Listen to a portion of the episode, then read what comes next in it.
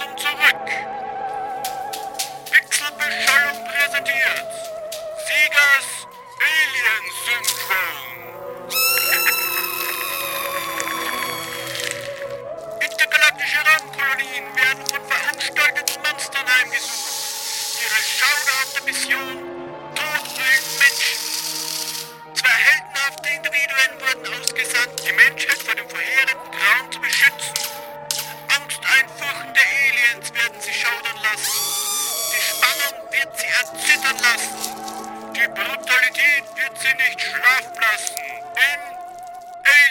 Syndrome.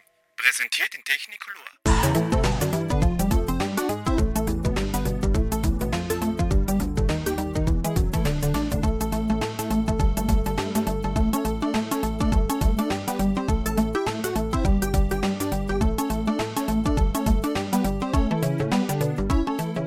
Grüß euch die Madeln, Servus die Burm zur extrem verspäteten Episode 52 von Pixelbeschallung, dem Retro Gaming Podcast.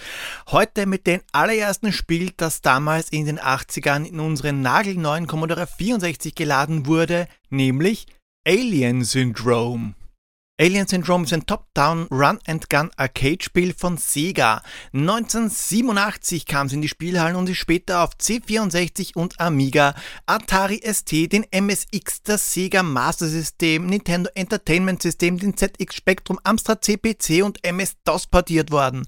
1992 haben es dann noch eine Version für den Game Gear und den Sharp X68000 nachgeschossen. Die NES-Version ist allerdings nicht von Sega, sondern von Tengen bzw. Sunsoft gepublished und fand seinen Platz in einem von Nintendo nicht lizenzierten NES-Cartridge. Gespielt werden kann das Alien-Gesplitter entweder allein oder zu zweit im Koop. Aber was ist denn passiert? Naja, im Grunde genommen das Übliche. Die Menschheit, die hat sich im Weltall breit gemacht, was ein paar Aliens nicht so prickelnd gefunden haben. Also sind sie über eine Außenkolonie, die aus sieben Raumschiffen besteht, hergefallen. Und was macht man in der Situation? Genau, man jagt einfach alles in die Luft. Jetzt will man aber nur die Aliens, aber nicht gleich die ganze Besatzung loswerden. Die ist nämlich nicht von den Aliens zersplittert worden, wie es eigentlich normalerweise Aliens so machen. Nein, die Außerirdischen haben sie in Alien-Schleimpatzen gesteckt und als Geisel genommen, wahrscheinlich zum Kohlsuppe kochen. Also müssen wir alle Geiseln befreien, bevor uns alles um die Ohren fliegt. Aber vorher werden wir am Weg dorthin mal noch gemütlich Zeitung lesen.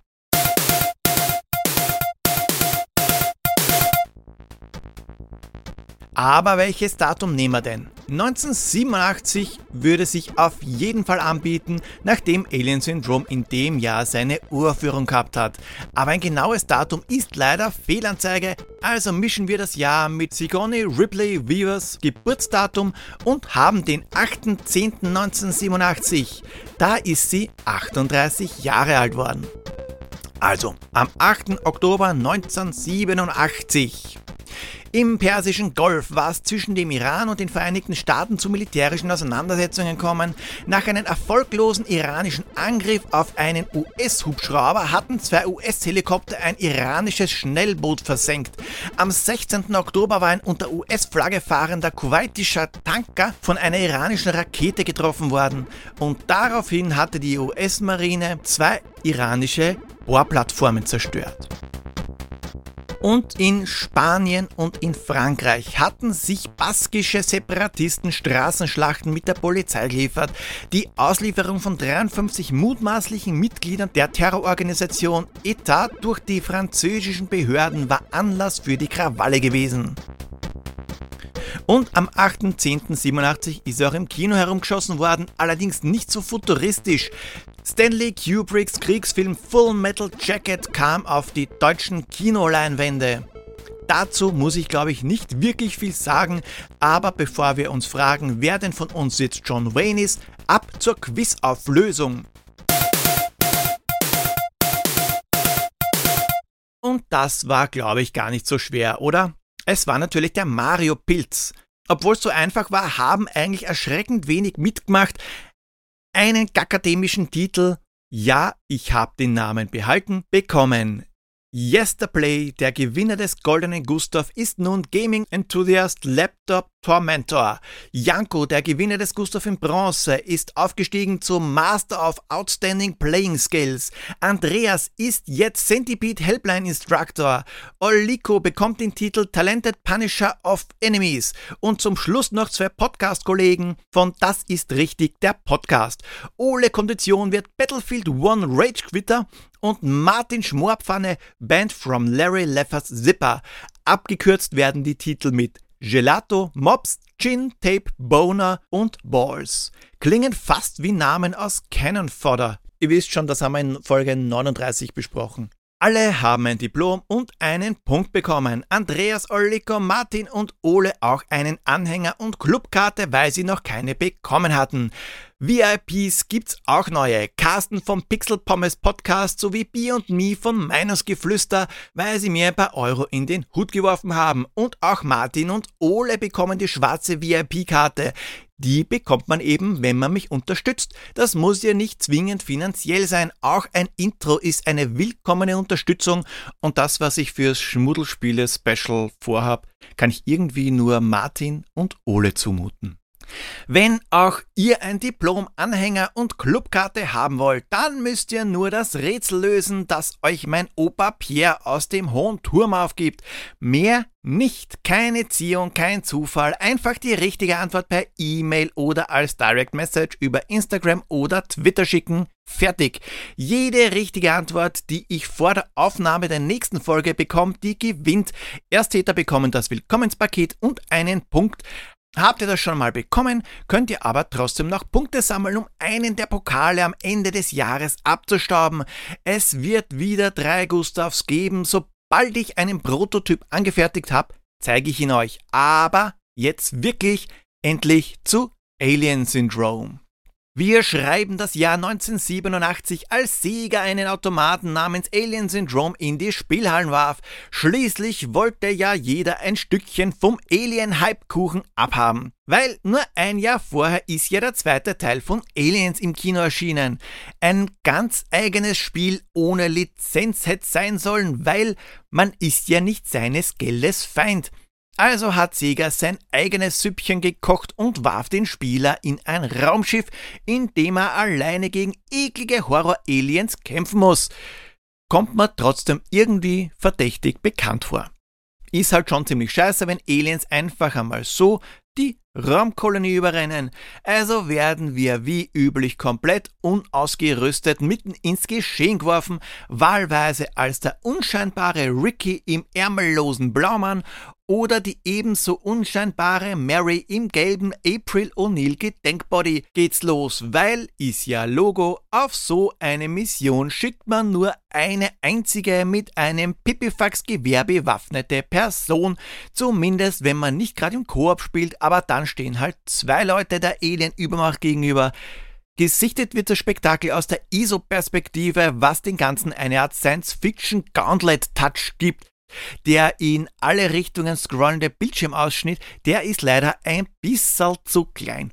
Man war übrigens nicht nur so blöd und hat eine Ein-Personen-Armee losgeschickt, sondern man hat sich dafür auch noch wem ausgesucht, der entweder besonders kurzsichtig oder aufgrund exzessiver Masturbation blind geworden ist, denn ist das 2 Meter riesige Alien weiter als 10 Meter entfernt, dann sieht man es nimmer.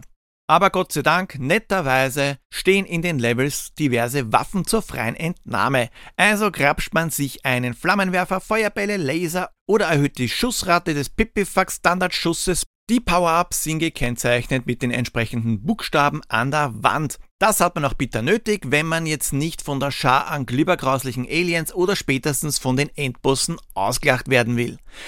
Aber vorher, bevor wir zu den Endbossen kommen, wollen wir ja noch die Geiseln in den Schleimkokons befreien. Wobei wollen, vorher öffnet sich ganz einfach der Ausgang zum Boss nicht.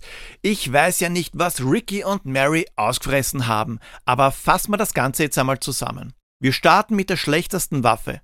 Allein. Im Hintergrund tickt die Zeitbombe, die erst scharf gemacht wird, wenn wir die Raumstation betreten. Und zum Boss dürfen wir erst, wenn alle Geiseln befreit sind. Sonst werden wir beinhart in die Luft gesprengt. Danke aber auch. Um die Sache ein bisschen zu erleichtern, gibt's eine Map, die praktischerweise auch die noch nicht befreiten Geiseln anzeigt. Die hängt an der Wand und kann auch nur dort aufgerufen werden. Da hat wohl wer sein Smartphone mit der Karten-App vergessen. Ein Spaziergang wird's aber trotzdem nicht, weil das Zeitlimit ist nicht nur knapp bemessen, sondern richtig knackig. Da sollte man sich schon eine vernünftige Route aussuchen, um die Schleimpatzen Geiseln abzugrasen. Sonst fliegt euch der Laden um die Ohren, was unangenehmer als ein Deep Throat vom Facehugger ist. Weil dann verliert er nicht nur ein Leben, nein, ihr dürft den Level auch ganz von vorn beginnen. Klar, Raumstation ist ja pulverisiert, muss eine neue her. Hat man aber mal den Dreh und die entsprechenden Routen raus, sind die Levels halb so schlimm. Aber keine Sorge, wir haben ja noch die Bosse. Und der Schwierigkeitsgrad ist irgendwas zwischen scheiße schwer und fuck was soll das. Grafisch wird hier alles geboten, was das Grindmutantenherz begehrt. Jede Raumstation ist offenbar von einer anderen Alienspezies überrannt worden. Das sollte uns vielleicht zu denken geben, wenn sich sogar die Aliens aus allen Ecken des Universums zusammenrotten und gegen uns verbünden. Vielleicht liegt's ja doch an uns. In Level 1 sind es zu kurz geratene Regenwürmer, die umherwuseln. Das sind auch die Aliens, die man am häufigsten sieht. Nicht, weil sie in den Folgelevels, die bei Alien Syndrome als Round bezeichnet werden, recycelt werden, sondern weil ihr einmal ewig brauchen werdet, um Level 1 inklusive Boss hinter euch zu bringen. Aus der Feder eines Kinderbuchzeichners, der bei HR Giga in der Lehre war, kommen auch die Endbosse. Vom Alien im Hirn, was aussieht wie eine mobile Sauna, über das süße Glubschaugenmonster mit Würmern in den Augenhöhlen bis zum Whack-a-Mole-Alien ist alles dabei. Den Vogel schießt aber der Endboss in Form eines Riesenkopfes ab, der original so in der Körperweltenausstellung stehen könnte. Aber so weit müsst ihr ohne Cheater mal kommen. Schön, aber absichtlich unübersichtlich ist das sporadisch vorkommende Parallax-Scrolling. Von der Grafikpracht solltet ihr aber euch nicht blenden lassen, weil ihr seht auch so schon schlecht genug, sonst fliegt ihr ins Loch im Boden. Auch der Level mit dem Glasdach sorgt für gewolltes Chaos, weil das behindert ebenfalls eure Sicht. Klingt jetzt wenig aufregend, aber in den sonst recht abwechslungsarmen Spiel ist das schon was Schönes. Wie es an Bord aber wirklich zugeht, das weiß mein Onkel Harald.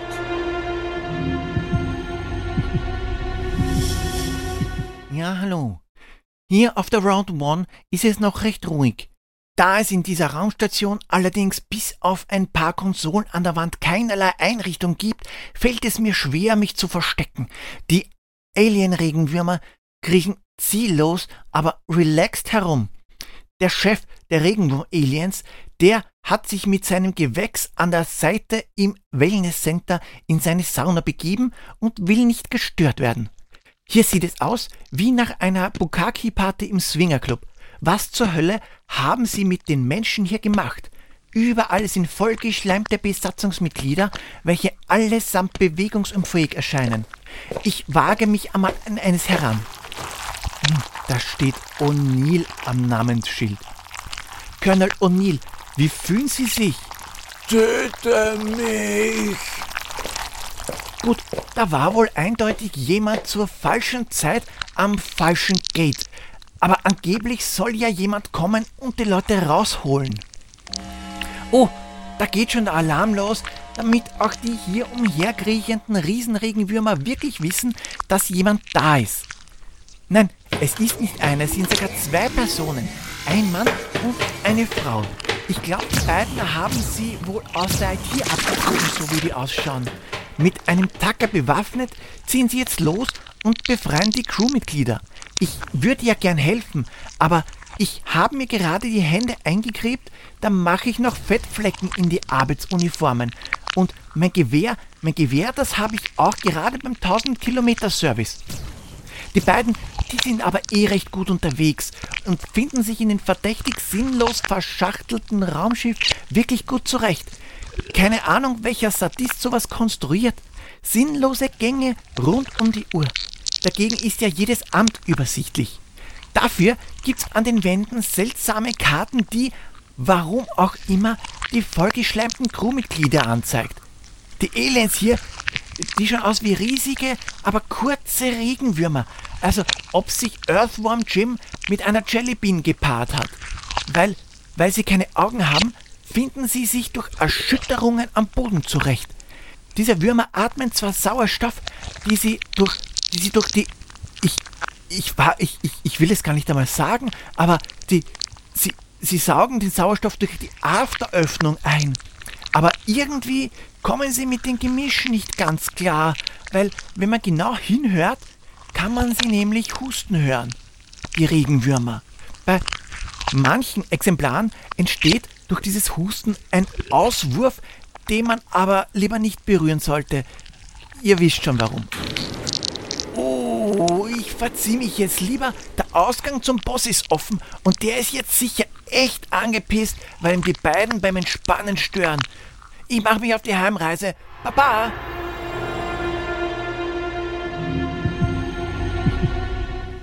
Ja, gut. Okay. Gute Reise.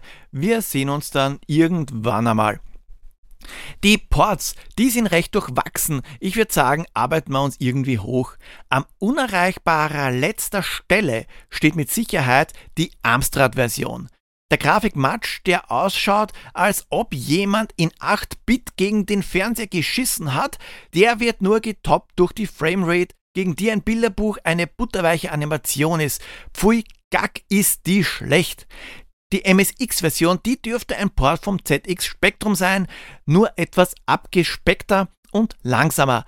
Klingt schlimmer, als es eigentlich ist, weil die weil Alien Syndrome kann sich am ZX Spectrum wirklich sehen lassen. Gut, Mary schaut eher aus wie Pumuckl mit Handfeuerwaffe, aber das macht nichts. Die Grafik ist für das System wirklich gut und diese Farbglitches kommen recht selten vor. Nur die Steuerung, die ist ein bisschen gewöhnungsbedürftig, weil sich die Figuren wie ein Panzer spielen. Wenn man sich nämlich schnell umdrehen will, geht das nicht.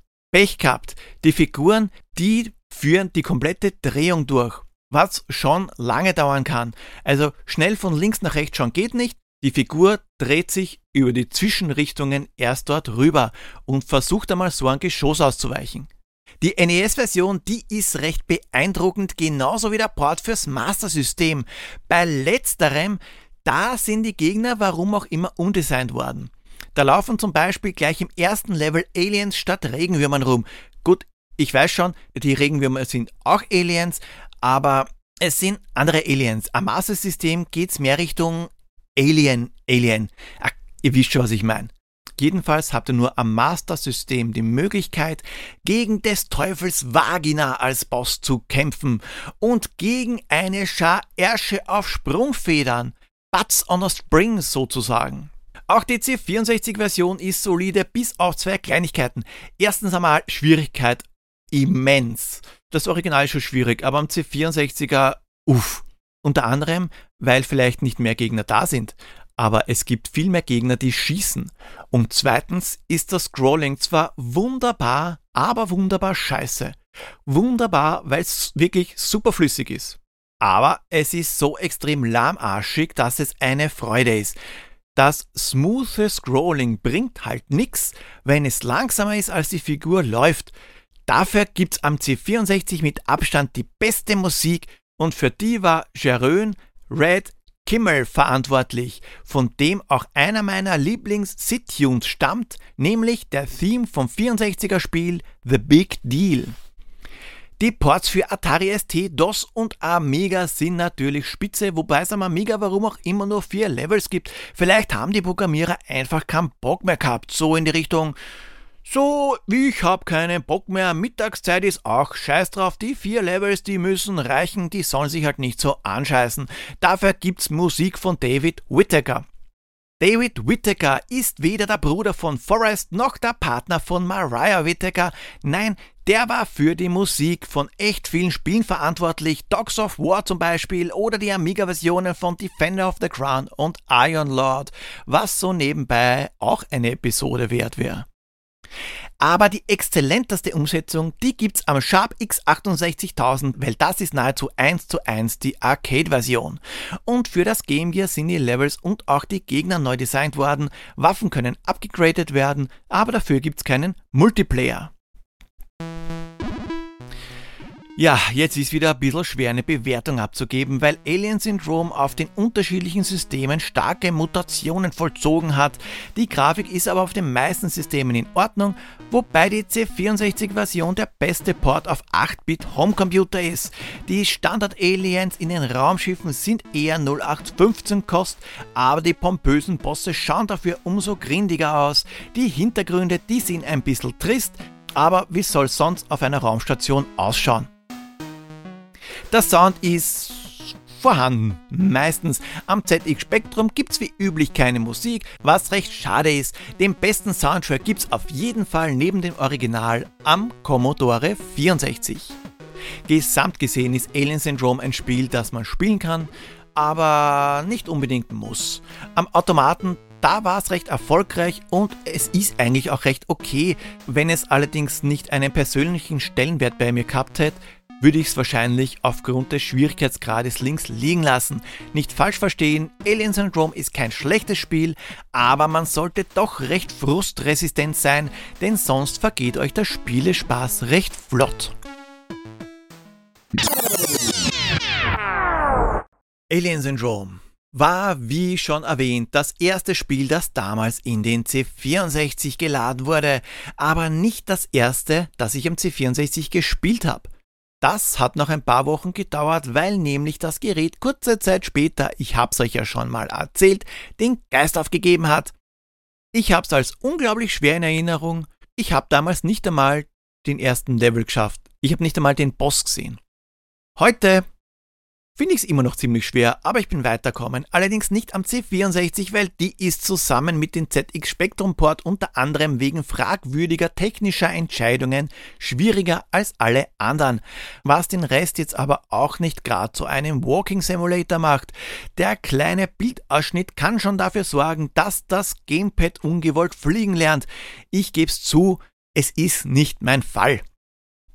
Das war's aber noch nicht ganz mit Alien Syndrome. Es gab nämlich ein Remake, das gleiche Spiel nur mit Polygongrafik und geupdateter Steuerung, ein Twin-Stick-Shooter also. Hört sich cool an, habe ich aber leider nicht gespielt, weil es gibt zwei Probleme.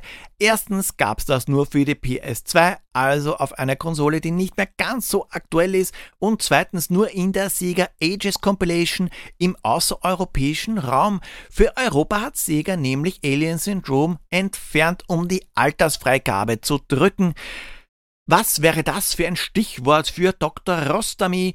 Aber der hat heute keine Zeit, weil er seine Bücher gerade nach Anzahl der enthaltenen Vokale ordnet.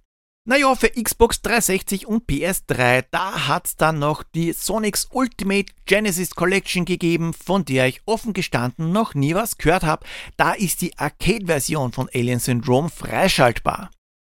Der Nachfolger, der 2007 für die Wii und PSP erschienen ist und kreativerweise einfach wieder Alien Syndrome getauft wurde, ist ja nicht der Rede wert. Ein unglücklicher Versuch, die Marke wiederzubeleben.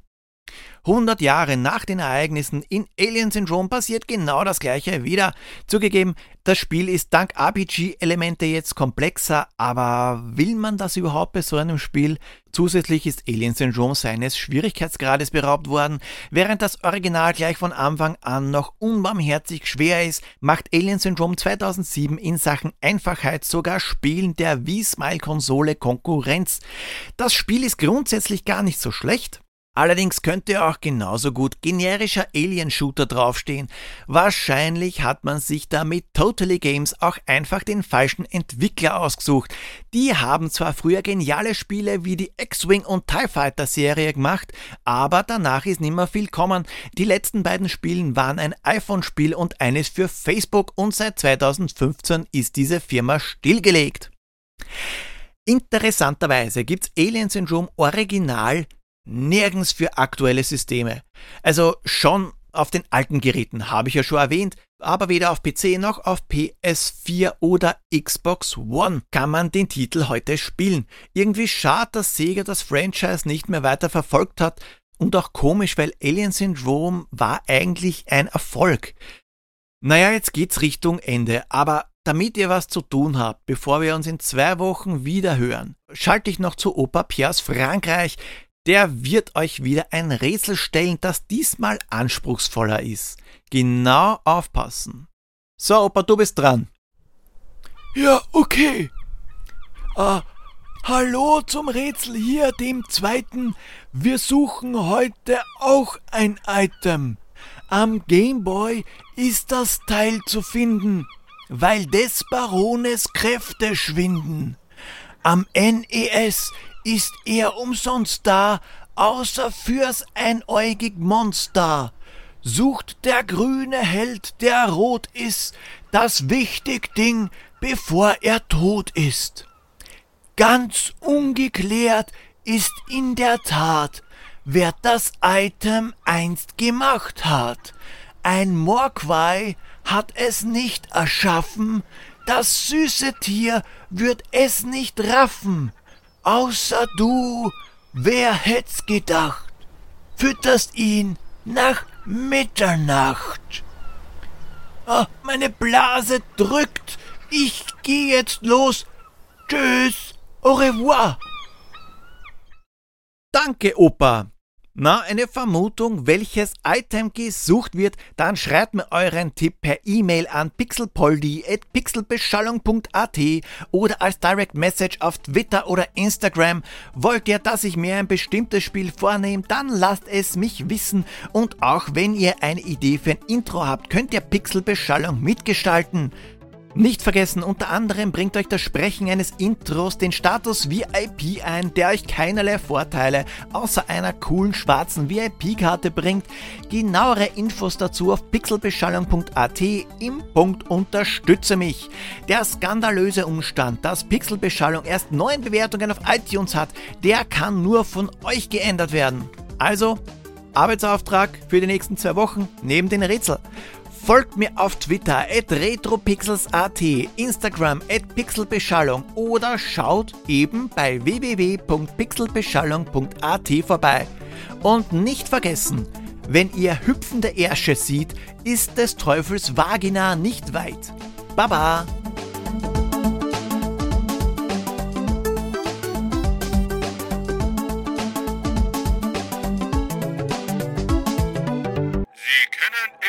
Syndrome, doch 100 Jahre später kehrt das unvorstellbare Grauen zurück in Alien Syndrome?